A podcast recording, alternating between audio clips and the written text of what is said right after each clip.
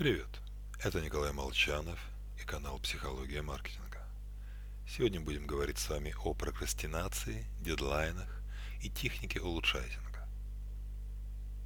Задача высохнуть после купания при достаточной прокрастинации решается сама собой, что вселяет надежду, а вдруг так получится и с остальными задачами. Популярны фразы «успеется», «завтра», Немножко полежу и сразу за дело. Привычка откладывать на последний момент широко распространена и легко объяснима. Она – следствие того, что будущее представляется мозгу нечетким и расплывчатым. Настоящее куда важнее. Поэтому тортик сейчас намного привлекательнее стройной фигуры когда-то потом. Как мы ведем себя в личной жизни – наша проблема. Но в бизнесе так не прокатит.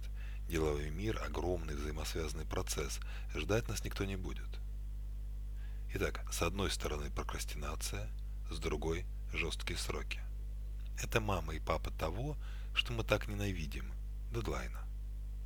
Искусственная конструкция, которая, показавшись в пределах видимости, начинает вопить. «А, быстрее, быстрее, все пропало, давай, давай, давай, давай!»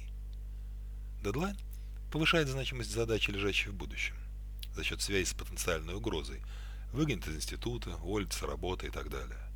Эта связь придает голосу дедлайна силу и заставляет сознательные слои мозга задуматься над необходимостью действовать.